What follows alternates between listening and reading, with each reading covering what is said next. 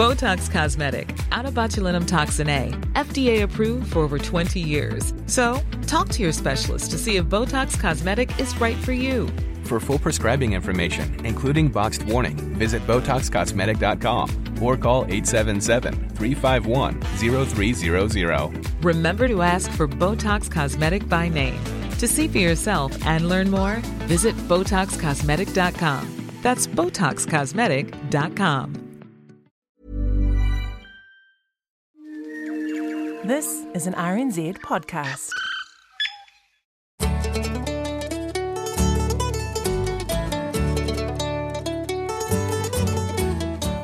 Kia ora e te. Welcome to Country Life. I'm Duncan Smith. It's great to have your company. Ko Sally Round tēnei. Today we meet some of New Zealand's rarest horses at the Canterbury A&P show. Later, a hard-working couple are giving farming a go and they're loving it. And in our feature story, we head to an asparagus farm in Rangitikei.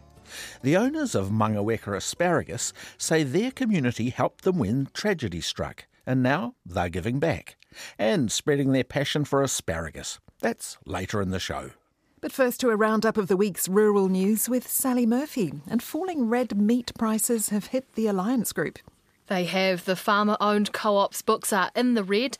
It's just reported a loss after tax of $70 million for the year ended September. That's a big flip from last year's $73.6 million profit. Alliance Chief Executive Willie Wiese told us falling prices are to blame, and there were already high volumes of products in markets that had to be sold, which didn't help.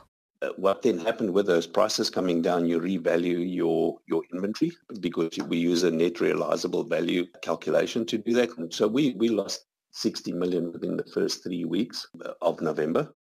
Willie Wiese says the company has carried out a full review of the business to find efficiencies, and more than 10% of salaried positions have been cut, mostly in the office. Now, green kiwi fruit growers have aired their grievances about lower returns. That's right. New Zealand kiwi fruit growers held two meetings in Katikati and Te Puke last week to gauge the feeling of growers who have had a couple of tough years with falling returns and fruit quality issues. Chief Executive Colin Bond says about 300 growers turned out. Definitely the question was, am I going to, am I still going to have a viable business in the future? Uh, and the answer to that depends a lot on productivity so how what sort of yields can growers achieve on orchards? For post-harvest, it's about managing that conflict of packing multiple varieties. So making sure that they can pack and pack green at the optimal time. And of course, Zespri have a job to do to try and optimise the, the sale price of our fruit in market. Colin Bond says growers say they're doing it tough, but are feeling okay about the upcoming season, with good weather forecast for pollination of the green vines, which gets underway soon. He says NZKGI, the growers group, has also commissioned a report to see if marketing the bulk of kiwi fruit through Zespri is working. He says the results will be shared with growers this month and published early next month. And Waikato has seen the opening of a new milk processing plant. That's right. Singapore based agribusiness giant Olam Food Ingredients opened its Tokoroa plant this week. The company set its forecast payout for the season of $7.25 a kilogram of milk solids earlier this year, matching Fonterra's current forecast midpoint. New Zealand General Manager of Milk Supply, Paul Johnson, says strong farmer support is giving the company confidence in the future. Uh, we're really comfortable with the a number of farmers that have partnered with us for this first stage, and it's given us confidence to start uh, investing for the next stage. To enhance our plant capabilities, this includes production of high-value protein concentrates. It goes into beverages and uh, functional ingredient solutions for customers around the world. And what has Federated Farmers had to say about it, Sally? Well, Waikato's Federated Farmers Dairy spokesperson, Matthew Zonderop, says the new company gives farmers in the region options for their milk supply, but he says those considering changing companies shouldn't take it lightly. You know, no one can deny really competition is, is good for the market, but I, I would say uh, the profits are going offshore. Generally, personally, I don't agree with the profits going offshore. New Zealand uh, milk, New Zealand dairy farms, they should be staying within New Zealand. Now, the onion industry is celebrating a win in the China market. Yes, a New Zealand delegation has just returned from another trip to Shanghai, this time with a freshly signed Memorandum of Understanding with local businesses to help enable freer two way trade of onions between the two countries.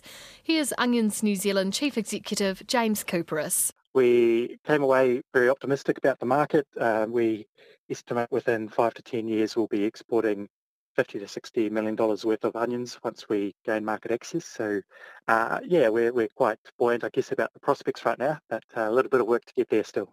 And Sally, are logging companies urging motorists to be more patient? Well, Stuart Drummond Transport has posted some pretty shocking footage of a close call. One of their drivers was heading towards a logging operation near Picton when two motorbikes overtook it. Another of the company's logging trucks with a full load was coming the other way and there was nearly a head on collision. Company spokesperson Brodie Drummond says most of the company's trucks have a dash cam which capture an incident almost every week. Various degree of severity. It um, yeah, we, like we're very lucky with the the CVST here that they do follow up with us and with the vehicle owner and um, and discuss you know why and, and how it happened. Um, and we've yeah, we have had a couple recently where, where the, they have been taken to court and, and charged. Brodie says going into summer when more people are out on the roads, it's a timely reminder for people to slow down and think twice before overtaking. And just finally, you got out to the New Zealand Agricultural Show in Ōtautahi Christchurch this week. How was it? Well, Christchurch put on some stunning weather as always, so thousands flocked to the show. Wood chopping, dog trials, rare breeds, and prize cattle were all on display. 16 year old Shay Roscom bought her Belgian blue, called Axel Rose, all the way from Te Aroha in Waikato. So he's two years old and I breed them. So his, I brought his grandma and his dad from Sir Lockwood Smith, and then she's just kind of produced me all my animals. So, yeah. And why are you interested in that breed? I feel like their nature is quite good, like they're a real calm breed, and yeah. And so, what kind of effort went into bringing him to the Canterbury A&P show today? Um, well, there was a lot of preparing him with the show stick because I've always shown him as a yearling, but he never was really interested in it. And then so that I put a lot of time in like teaching him the show stick, and then I guess yeah, just clipping him and that. That's Shay Roscom with her Belgian Blue. Well, thanks for that rap, Sally. Cosmo was also at the show. Let's join him at the Rare Breeds display area to find out about some special horses on display. He's with volunteer organiser and self confessed hippophile Lizelle Silver. So, I'm a member of the Rare Breeds Conservation Society of New Zealand and also am a founding member of a new society called the Rare Horse Society of New Zealand. And so last year we had 14 equine breeds, including a donkey. And this year you've got. This year we've got. Uh, we'll have 11 because tomorrow we've got the Tennessee walking horses coming, and they're going to do a roping display. So hopefully keep your eyes peeled for that one. Mm-hmm. Yeah. How rare are some of these horses? Um, this is one of 31 Paso Finos in New Zealand. Only 31. Only 31 in New Zealand. So they're called what we know as a gaited horse, which means that instead of trotting, they have got an alternative way of going as well as the trot, which is smooth. Your bum doesn't leave the saddle, there's no posting required, and it's comfortable. So you can ride one of these all day and get off feeling actually fresher than when you got on, probably. And where does yeah. this horse here come from? They were um, developed in South America from stock that the conquistadors brought over and Christopher Columbus. And so three breeds were all pulled over and they kind of intermingled and became a Criollo type horse. And then certain areas, so Puerto Rico, Colombia, and Peru, developed their own type just by their requirements and desires. So there are now three types. Um, this is the Colombian Paso Fino. How would you describe her? Her main feature is she's got very fine legs and very small hooves for her size. They're they're never really over 15 hands, so they're a smaller type, but they are quite well sprung ribs.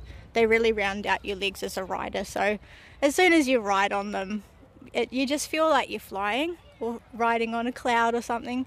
She's right up beside us now, having a wee munch. She is very people orientated.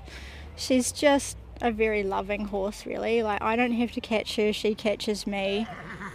Show me some of the other horses you've got. Yeah, so this next one is a Percheron. This A is Percheron. the only black Percheron in the country. And Perche is a French region, so they're a French horse. A French working horse, I guess. Yep, yep, they were, um, oh, yeah, developed to be working the fields over there. She is huge. She's in foal at the moment, so she's going to have a baby soon, and oh, she's she's really cool. Like Percherons, while being a draft horse, are actually a lot more agile than you think they would be. Mm. They can really get moving. So they'd be a good option for people that like the idea of a Clydesdale, but want a little bit more pep in the step out of them. Yeah, something a bit Yeah. more refined. Yeah. And here's the classic Shire horse. Shire. NZ population 100. Under 100. Under yeah. 100. Yeah, and his owner is over here. So we will just get Sarah over. Hi, Sarah. Sarah, would you like to talk about the Shire horses? Tell me about your beautiful horse. This is Lexi. Yeah, she's um three. Uh, first time off the property actually, so she's um taken it well. Yeah. What's it like being here with her at uh, Oh, at the show? Awesome. This is, that's the best thing I've ever done this year. Fantastic. Yeah.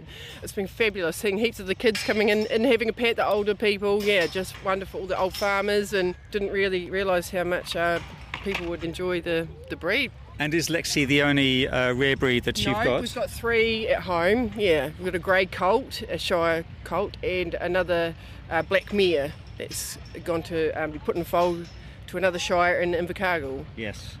And Lizelle, um, how many rare breed horses have you got? I've just got the one. Yeah. Next to Lexi is a much smaller, slightly more delicate horse. What kind of breed is is This she? is a Kiger Mustang, and they are critically endangered worldwide.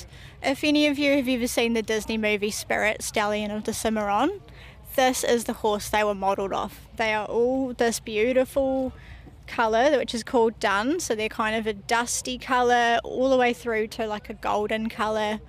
They've also got stripes on the legs, like tiger stripes on the legs, so they are special. Don't do that, darling. There are a few camper vans and tents uh, just behind the horses. Do people stay here with their animals? Yeah, we're mostly camping here. Yeah, so there's a few floats tucked in the back of our riding area and, ca- and tents and that. Some are sleeping out in the car park in their floats, so it's really fun. Yeah, we just have a great time. No one, I don't think anyone who was here last year had a bad time. How did you get into horses? Because it sounds like you're passionate. Oh yeah. I started riding when I was seven in a riding school, and about four years in, I, I stopped. Just life got in the way, and I didn't get back to it till I was about 25. And this Spanish Paso Fino popped up. I looked into it, and it seemed to be the perfect match of everything I wanted. And I just thought, oh my gosh, God's made me a horse. I, I didn't realise this was uh, something we could even have. And it just seemed like the universe gave me this horse. And so that's how I got into it. Um, the lady who sold me the horse was a member of the Rare Breeds Conservation Society, and she was arranging the horse section of this display when I met her. Oh, so that's how you got into uh, organising the horse section here. Yep. Now, you've also got a Timor pony here. Tell me about them. So um, the Timor pony is actually critically endangered worldwide now. No one really knew this until I started trying to do a head count of what we had in the country and sort of realised actually we don't have as many as people might think. So um, there are about 1,500 worldwide. Obviously, they are in Timor, which is a little tiny country just a little bit north of Australia. So they were exported from there to Australia in the early 1800s and then over to New Zealand as well. They were used as pit ponies in the mines here for a long time, and um, but we think the original lines have probably died out since then. We believe that some have been imported back in the 50s, and since then we've only got about 100 now. Um, they're an awesome breed. They're really unflappable type, but they're also really energetic and willing to get going. So, in their pure form, a really competitive pony for show jumping, endurance, um, scurry. They pull carts really well, and even though they only get up to about 11.3, 12 hens, they're actually extremely strong. And they are really in need of help. If anyone's interested to get involved, do reach out to us via our Rare Horse Society of New Zealand page as we need people interested to breed them. They can only be found in Timor, Australia, and New Zealand. Lizelle Silver there at the New Zealand Agricultural Show in Canterbury. You're listening to Country Life on RNZ National, 101 FM. We're heading to a busy 15 hectare property on Banks Peninsula now. Cosmo is with first time farmers Stacey and Odie Geelan, who are living the rural dream. We are in our little farm, Gillen Family Farm in Motukarara. Um, it's a little block that we've uh, moved just uh, Christmas 2018, so about five years ago, and uh, we've been sort of trying to figure out what we like to do, how to do it, and just sort of go with the flow. What made you want to move to the country? For us, for us, it always started with the bees. We feel really passionate about the bees and honey, and we actually did a beekeeping course back when we lived in town because we're both city kids. And um, it just sort of started from there. We started having conversations about what it would be like to have a bit of piece of land, uh, what it might look like, can we grow enough food, what sort of food, um, you know, keeping up the bees, and then it's sort of evolved from there. And um, as we sort of started looking around, we both lived in Christchurch at the time, and we were just always drawn to particularly Banks Peninsula and Selwyn area. And it was just by sheer luck and persistence and hard work, we found this little gem and um, just called it home. So when you saw this place, did you know straight away that it was it was right for you? Ish. it was it was a journey. We looked at a couple of places in the neighbourhood as well, and really because we're both migrants, we don't know the area all that well, like history and trying to learn about the health soil and the natives and all Mm. those little bits and pieces. So it was a huge journey of discovery. And when we found this place, it just seemed to be ticking most of the boxes, and we saw a lot of potential. And as we, you know, walking around the properties, it was like, okay, we can do this with this paddock. We can put an orchard over there, or You started dreaming. started dreaming, and it really took off. From then on, it was really, really fast. It happened really fast. Yes. Where are you from originally? Uh, so I'm originally from Russia, uh, deep south that is, and uh, Otis from Belgium. Odie, how did you end up here? Um, working. Came over for working holiday. Stayed. Met Stacy. Got married. Bought a place. Got kids. Never looked back. Never looked back. You'd just finished work when I got here. What do you do? I work in civil construction a few days a week. So we mainly do subdivisions, all sorts of stuff from drainage till road maintenance till everything. And those skills, I guess, would come in very handy here. Yeah, yeah, especially the digger skills. Always handy to have a little digger on site. And Stacey, how did you end up in New Zealand? When did you come here from, from Russia? Oh, that was a long time ago, about mm, 14, 15 years. I came to Auckland, I had an invitation from um, AUT University to study. And I did that. And then I was lucky enough to find a job after graduation and I only had like, a bag to my name, that was it. And what did you study? uh, a business, Yeah. did a business degree. Are you working? Yes, I have a full time job. I work for a place called Pure Oil in Rolleston. That's an oilseed processing plant. So we make cooking oil and we also make animal feed, which is quite handy when you're a farmer. Mm. Now, you mentioned honey before. You both did a beekeeping course. yes, it was a beekeeping course in Papanui High. So we did it after work. It was a, like an introductory course. They teach you the basics about the beekeeping. What is a bee? What is a queen? How to, you know, life cycles, how to build a hive. Um, just giving you really the basics to figure out is it something that you want to do. And like most people, after finishing the course, we ended up buying a hive. And now we are standing beside a mobile extraction unit, I guess. What would you call this trailer? That is correct. That is a mobile honey extraction trailer slash commercial kitchen unit. It's a nine meter long self contained unit, um, and that's where we extract our honey. We mostly work with small beekeepers and hobbyists. So, people that have only like one or two hives would really love to have a taste of their own honey, gift a jar to a friend of you know family member, and they do not have the skills or equipment to do it ourselves or um, just never been around that sort of thing really. So you turned what was a hobby into a business. Yeah, pretty much. How did that come about? Uh, we had the opportunity to buy this, and yeah, we jumped on it. Learned it along the way, and so yeah, we do everything from one box till 30, 40 boxes, from honeydew, manuka, normal clover, wildflower mix, everything. So you can go to someone's property and process the honey there. Yep, we can do that. Or we can pick it up, drop it off. We can put it in jars, put it in pails, everything. Did you spot a gap in the market? Uh, yes, I'd say so. That's, this was an existing business. Um, it was just re- it's a really niche market. Uh, wasn't really well marketed, so it's pretty much word of mouth. Uh, we always wanted to sort of carry on up with our passion for the bees and what else can we do, and we sort of was thinking about having a commercial kitchen sort of later in our farming journey, maybe a few years you know down the line. But when opportunity came around, it was really silly not to take onto it, on it. And um, it's been a busy season last year, and we're coming into honey flow in the next month or so. So I'm hoping for another productive season as well. Who goes out and does this work? Yeah, I do the extraction most of the times. Stacey is more from the marketing and accounting. So is it hard to manage with your other job? No, we do it mostly in the weekends. So or yeah, weekends and evenings. Can we have a look inside this uh, this mobile facility? Sure.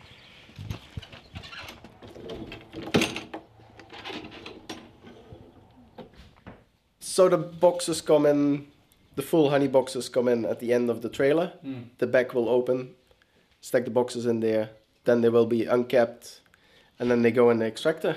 And then from the extractor, it's getting filtered, putting in jars or pails, whatever Mm. the client wants. And you've got quite a big extractor Yeah, here. we got an eight frame extractor. Stainless steel. Stainless steel, nice and shiny. How much honey can you can you fit in there? Uh, so it fits eight frames. A super got 10 frames out of a box. Full dead box, you get around 20 kgs of honey. Now, um, behind this mobile extraction unit are a couple of saddleback pigs that um, I can see and I can smell. Yeah. So we got uh, nine breeding sows and Boris, the big boy, that's looking at you. They're big pigs, aren't they? Yeah. Yep, this is one of our largest paddocks. So we have just all of them roaming together for, for a bit, and uh, then the girls will have a bit of a rest in the smaller paddocks later on. Why have you chosen saddleback pigs? That was St- Stacey's choice. Tell me more, Stacey. um, I I was always quite fond of them. They are a heritage breed, an old English breed. They're very hardy. They're amazing grazers, and it was quite important to us with little kids. They're really friendly and have a very mild personality. Mm. They look quite big, but uh, Boris the boar he is actually probably the easiest pig that we have to handle here. And the meat is quite amazing. It's marbled. It doesn't have any a lot of fat because they're slow-grown pigs, so they don't have that uh, they don't have that need to put a fat on real quick, like say um, you know white pigs. So yeah, they they and they're really nice to look at too. Yeah, how would you describe what they look like? So they're primarily black in color, the long haired, and most of them tend to have a wide, broad uh, band around their sort of top shoulder, down the torso, which called saddle. That's why they get called saddlebacks. And we just breed for piglets because there's a lot of demand on it. How much would it cost to buy one of these piglets? A three month old piglet goes away for $160. That's not too bad, considering how big they get. No, not at all. They, um, like I said, the meat, the meat is really amazing. So that that's the quality you buy, and um, the good nature. They're very easy to handle and maintain. Do you have any other animals here? Yeah, we got a few cattle, and every year we rear a few calves. So we got a Highland bull. Stacy calls him Ginger Nut. And we don't have any veggie garden at the moment, but we got a lot of fruit trees, fruit and nut trees. That were pre-existing. No, no, we started that last year. So we're converting two hectares into orchard, apple and pear. So that the bad apples can go to the pigs, the manure from the pigs can go to the trees. So all needs to work together. Yes. Are you uh, organic here? What's your farming philosophy? Um, we're not organic. We try to do minimum spray. Uh, sometimes we have to, especially when we plant new trees. So yeah, we're not certified organic. We're not organic, but we use seaweed as fertilizer, big manure. Yeah. You do what you can to avoid using Pesticides, chemicals. Yep. Yeah.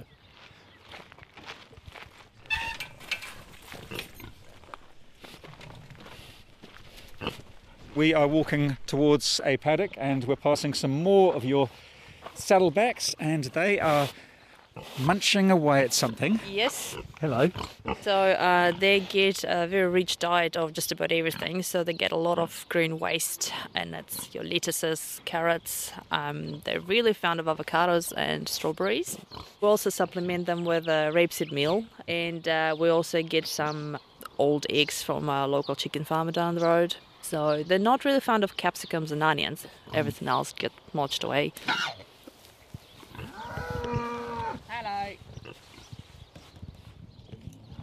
Now, Ginger Nut the bull is coming up to us. Yes, you are very handsome. How would you describe him? Oh, ginger nut. yeah, He's, um, I'd say caramel color.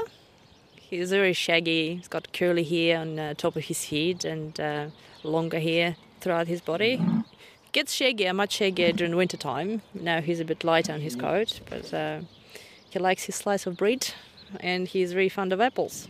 And he was the first farm animal to be born here. Yes, he was. He came slightly earlier than expected by about a month. Um, it was quite a funny story. I got home from work, quite pregnant myself, and my neighbours came around and said, "Oh, you, you there's something happening in your paddocks. You should have a look." So I came around, and uh, there he was, lying outside of the paddock with the mum on the other side in the paddock. So I had to lift him. it was, was a bit of a chore with my big belly, and uh, toss him in, uh, to the mum. Mm. But no, he's doing really well. He's a bit opinionated at times, but he's a good boy. What have been the biggest challenges you faced here in terms of developing the land and the farm? I think reconciling our vision and our ideas with reality and just trying to make it work because we have some really big ideas at times. Ori's idea, man, and I'm the one who's trying to rein it all in. So it's, it's a constant working project for us. We'll have five, ten things on the go, easy as, and just trying to sit down and say, okay, well, what is a priority here? What is a need and what is a want? It's a, two very different things, and just uh, trying to be realistic about our capabilities with the time management, again, with the little ones, and just having a bit of time for ourselves as well, quite important. Has there been a lot of trial and error? Yes, especially in the beginning. we started with ducks, turkeys, guinea fowls, and it was not our thing. So, yeah.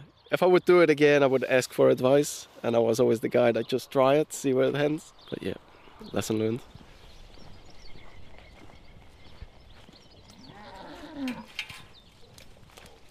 Now, Odie, we've come into your orchard. Tell me what you've got growing in here.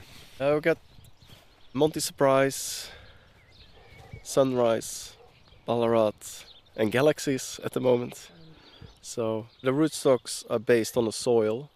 The apple varieties are based on the harvest time, so that we got like four or five months harvest time. Yeah. So you've got the early, the mids, and the lates. Yeah. So the spoiled ones will go to the pigs. Then we're hoping there will be people coming around just to pick their own, and uh, maybe some of them will end up in our honey processing kitchen, and we'll come up with some products for the apples. And we've got some hazelnuts, chestnuts, walnuts. You've got a long-term vision for this place, haven't you? Yeah. For the next five years, we're planting a lot of apple trees and pear trees. For the next five to six years, we're planting a lot of natives. Fencing. Fencing is a big thing for us.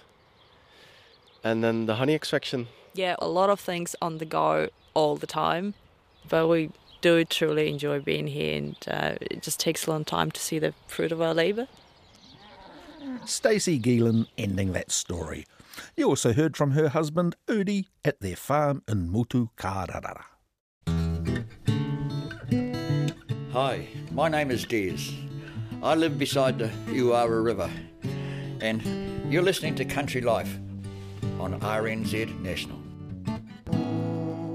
Head over the Rangitikei River, not far from the township of Mangaweka, leave behind the magnificent Papa Cliffs, and you enter the Kawhatau Valley. It's mostly sheep and beef hill country here, but the valley floor is also home to a large asparagus farm, which grew out of tragedy and kindness shown to the owners of Mangaweka Asparagus, George and Diana Turney, when they first started out farming in the 1960s. We'll be cooking up some asparagus with them later. But first, let's meet manager Sam Rainey and the men from Vanuatu here to work the harvest. The picking's done in the cool of the morning, and when I popped in, they were in the pack house, weighing and bundling the stems to be trucked off to supermarkets around the country. So you won't find better quality than that. And that's purely down to these exceptional guys that we have come and join us every How year. How many workers have you got? So we've got a team of 60 uh, ni-Van workers this year from Vanuatu. Probably 80% returnees, which is which is which is a big one for us. We're in full production by 15th of October, so um, they arrive in three groups. Some actually leave at Christmas, and then some stay through to uh, early February. So we start a little bit later, and, and we harvest a little bit later. Also, we pick into January to um, supply a, a market after Christmas that still wants asparagus. So we um, manage the crop as best as we can to be able to do that. My name is Glenn Toba. You're the man in charge of quality control. Yes. What are you looking for in the asparagus? Um, what I'm looking for here, I have to make sure all the weight um, from 255 grams to 265 grams. And I have to make sure that all the rubber bands are in the line and even the tape. The tape position are also in the line. We try to sell the best so that we can earn more money here so that all these boys they're gonna earn much more money when they get back home. so it's all about it looking beautiful. Yes, exactly. How long have you been here? I've been here 11 years. 11 years. Yeah. Glenn's a, yeah, he's a master and he's exceptional in everything he does. So he's, he's up front here as a QC, check weighing bunches. We are ensuring that uh, spear diameter is um, within spec. So you want similar sized spears within the bunch so they cook relatively evenly. Presentation's a big one. Um, we- come to the market, we arrive to the market a little bit later when, when the earlier growers are in full swing and our quality has to be spot on. So we, we really try and focus on producing a, a premium bunch. Um, Because you're missing that first kind of delight at the first asparagus of the season. Exactly, and there's a you know, those earlier growers they get a premium for that, and, and the market goes crazy over that early season stuff. We arrive to the market when actually there's a heap on around, and then you find now that asparagus is, is really good value. It's, it's, it's great buying. So here in the in the valley, the Kawhatau Valley, it's a long way from anywhere. What do the, what do the guys think when they come here? Yeah, they want to earn money, and when they live back here, they save a lot of money when they away from the, the town. Some of these boys they build um, permanent houses, and some of them they buy lands in Vanuatu, and some of them they getting married. They come here, work, they go on, and most of the boys they pay school fees. I've heard that many of the workers are able to build concrete homes to make their their villages more resilient to cyclones. Is that correct? Yes. yes so some of some of these boys, when they go back home of the seventh month, uh, they bring back home about um, twelve thousand New Zealand dollars or fifteen thousand New Zealand dollars, and when they change to Vatu, it's about nine hundred Vatu and yeah, one million Vatu. And how much does it cost to build a house? Uh, it's about um, five hundred thousand Vatu or maybe less. Yeah. So they could build almost two houses. Yes.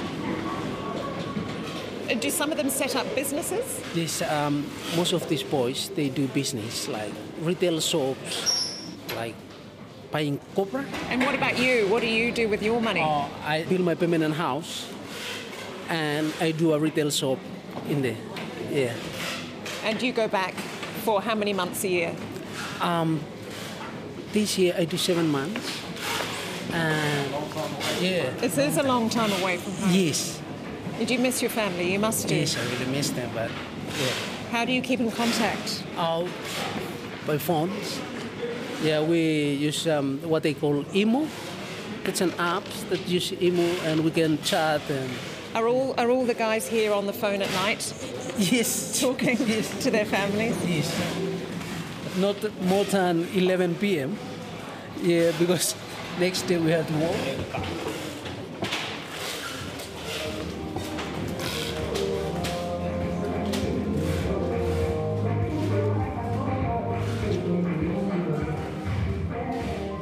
Okay, my name is Adi Seymour.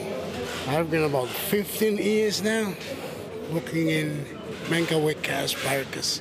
I just love this place. It's nice and warm. People are here friendly. On your days off, what do you do? Uh, we just sleep in and go down the river and catch a fish we can. Uh, especially just go hang around in the river, have a swim when it's hot. And, yeah. It's a bit chilly for what you're used to, though, isn't it? what did you think was strange when you first came, and, and what did the guys? We, we never eat cheese in Vanuatu. Nah, no cheese in Vanuatu though. That's another. Do you like it? Nah, well, I've eaten years and years now. I like it. It's good. And fish, you must And be missing your fish. Fish. We never eat the fish we eat in Vanuatu here. Nah. You miss it? We miss fish. And the thing is, we don't eat much meat in Vanuatu, but in New Zealand we do eat meat, chicken, and most of the boys they just get sick of chicken and meat too. So they just love fish. They're desperate for fish. But you have your music, and the music is a big thing. Yeah, it's a big thing that brings back what they have done in Vanuatu, like go around with your friends, enjoying time with music. So music is one of the things that helps them to make them feel at home.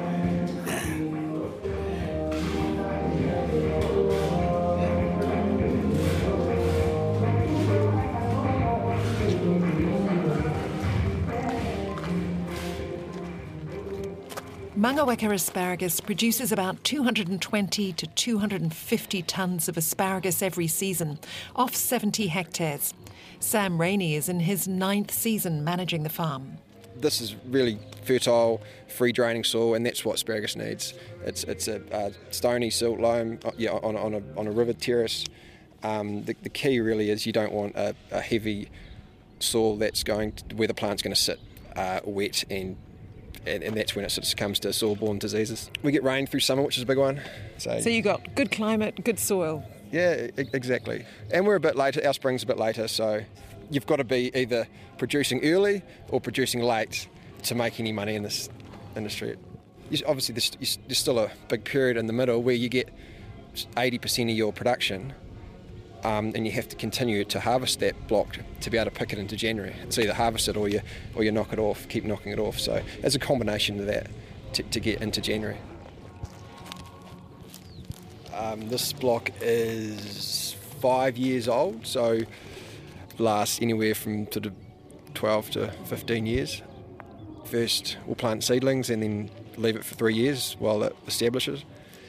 Once it's in production, from year four on, you're picking it anywhere from 60 days right through to over double that. And it just keeps on popping up. So there's a plant every uh, 200 mils, 175 mils, I think, in this block, and every plant may produce 10, 15 spears over a over a period. So that crown which sits under the soil produces new buds, and and that's what those spears are, those those new shoots, and that's what we're harvesting. On a hot day, they can grow.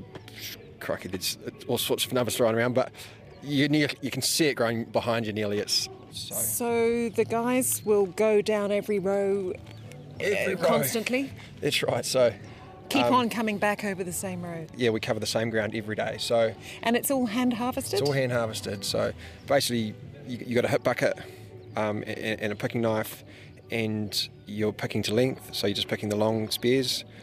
Um, so, for example, this one here, that's going to be good tomorrow, um, and that one actually. Um, this one is probably two days away. It'll be there tomorrow, there the next day. How has this season been so far? Um, Well, price wise, it's been terrible. It's been about as bad as I've seen it in my nine seasons, I think. Um, and that's essentially just a, an oversupply and, well, a combination of an oversupply and lack of demand. Consumers just haven't been there. We're hearing from the retailers that sales are back on where they were this time last year, and, and that's the same retail point. So, right now, the, it's come right back. You know, I think it was there's stores that were selling two bunches for four bucks, so that's value in, in anyone's eyes. I, I, I Are hope. you are you making any money? uh, No, we're having- not. At, look, we're not at that, and the market always bottoms out um, when when all the all the growers in New Zealand are in are in production, are in full production. But this year we've it's just overlapped a whole lot more. Waikato are a bit late starting. They flushed a bit later, and we, we were probably a little bit earlier. So there was more of a peak there than than we would have liked. Yeah, I mean we're going backwards right now. Is but it worth picking all the asparagus then for you? no, well, you, you don't. You, you, you really limit what you what you harvest. So essentially, you, you pick for the sales that you have, and you also have to look at the longer range forecast and factor in perhaps if there's cooler temps coming, and you can hold a little bit of stock over and that sort of thing. So, so it's a it's a constant. Balancing act. It, it is really. And you talk about the consumer demand being lower. Why is that? Well, we're told it's a cost of living, um, and there's better value in other vegetables. Um, that, that, that's what we have been told as growers. But look, it's I, I, as I say, it's right now asparagus is really good value. Um, it's fresh.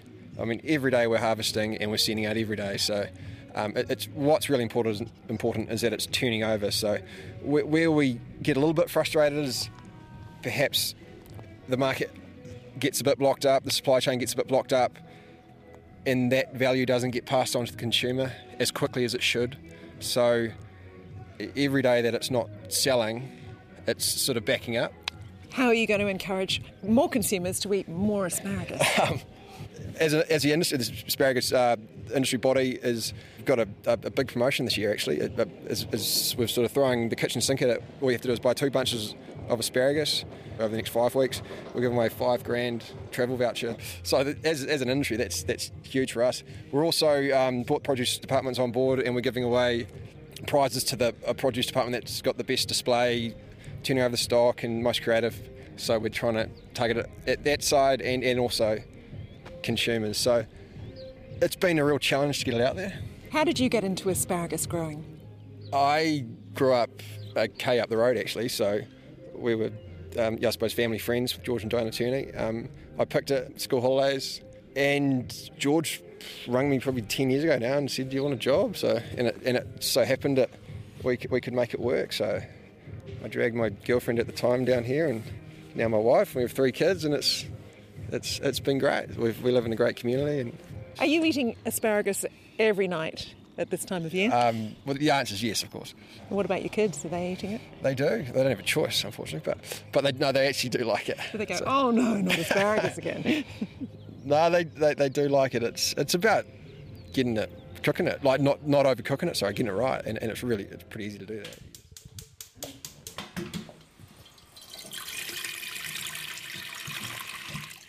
How long do you cook your asparagus for, George? Not just anything. We just drop it into boiling water, and when it comes back to the boil, we take it out. So it's all it is is blanched. George and Diana Turney are the owners of Mangaweka Asparagus. Their house overlooks the asparagus paddocks, and they eat it twice a day during the season. We first of all break off. Snap off the ends. Yep. And When they make that sound, it means they're fresh. yeah, it is beautiful and fresh. And then when the water comes to the boil, And because we're frugal and English, uh, those would always be made into soup. The ends. the ends. Yes. yes. George grew up on a chicken farm in England, and as a young man about 60 years ago, he joined a mate who had a plan to drive to New Zealand. They got as far as Singapore. To cut a long story short, George ended up making New Zealand his home, with Diana working on a sheep and beef farm just over the hill. But tragedy struck when, with four young children, their house burnt down in the middle of the night. Local friends and family came to their aid with goods and money, enough for them to buy a farm in Northland, which set them on their way. They eventually came back to Rangitikei and planted their first asparagus here 25 years ago. Why asparagus? Because one of the biggest issues you have with growing vegetables is labour. And I've enjoyed employing labour, I've enjoyed helping people. Uh, very interesting looking back over those years of the people that we've helped in this district um, get on their feet by learning to work and have a work attitude. And uh, even then, of course, we moved from the local people as well as having backpackers, uh, which we've built up relationships all over the world with these, and we've been to weddings and all sorts of things all over the world. So we became so really it was the employment of people that gave me the satisfaction. And now I look at it is that I know that there's 60 staff that you've seen in the pack house today that are making a living off a block of land that used to not even feed a couple as a sheep and beef farm. They both went off the farm, the previous owners, to earn money. And now we have a full time manager and 60 other staff earning a living, a good living, um, off it. I was given the opportunities when I came to New Zealand to work and to make good money, uh, and I'm pleased to say I've done the same for the people. And don't forget, when you lose a house and a f- all your own, all your material things in life, and the community come to your aid, I'm very pleased to give back. Diana, what has the connection with Vanuatu meant for you?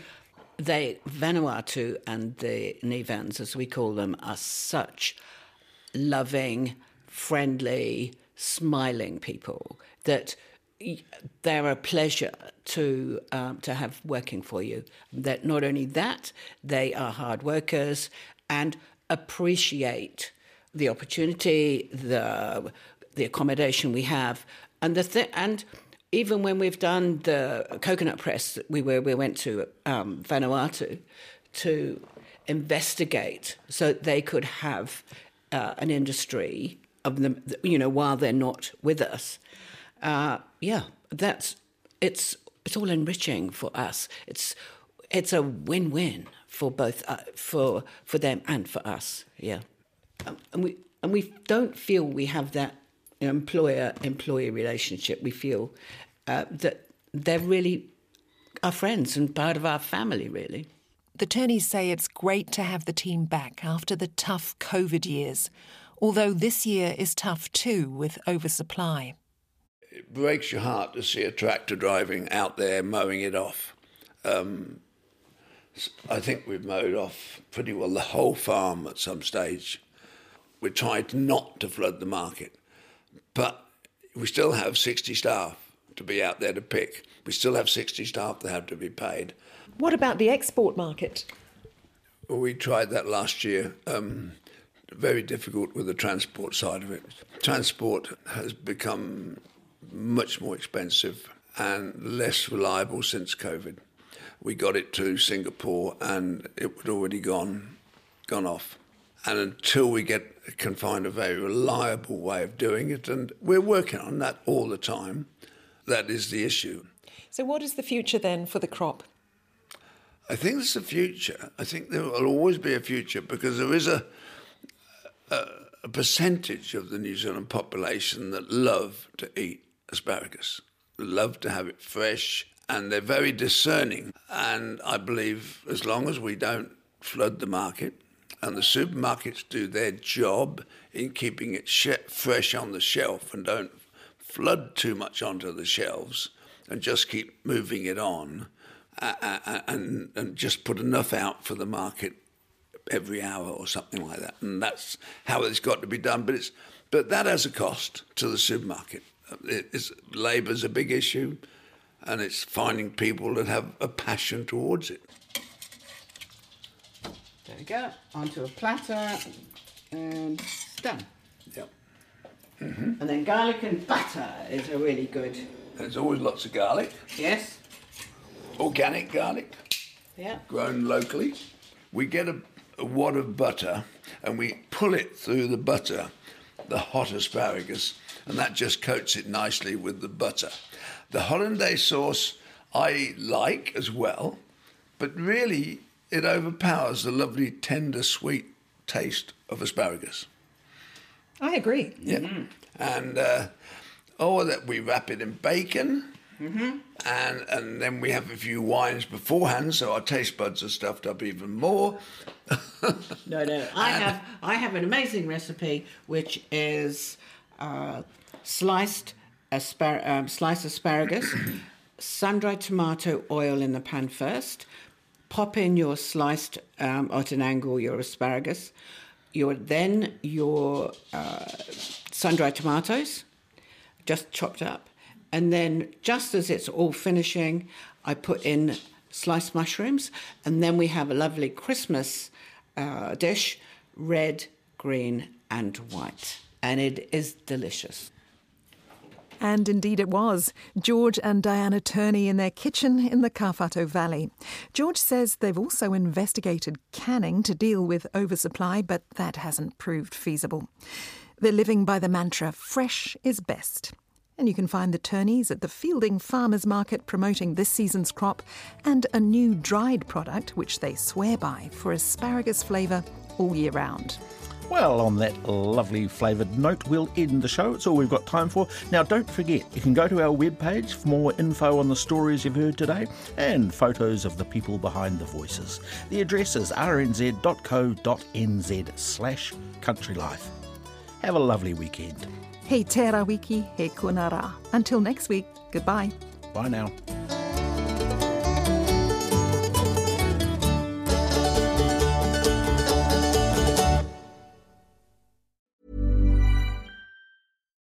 Botox Cosmetic, out of botulinum toxin A, FDA approved for over 20 years. So, talk to your specialist to see if Botox Cosmetic is right for you. For full prescribing information, including boxed warning, visit BotoxCosmetic.com or call 877-351-0300. Remember to ask for Botox Cosmetic by name. To see for yourself and learn more, visit BotoxCosmetic.com. That's BotoxCosmetic.com.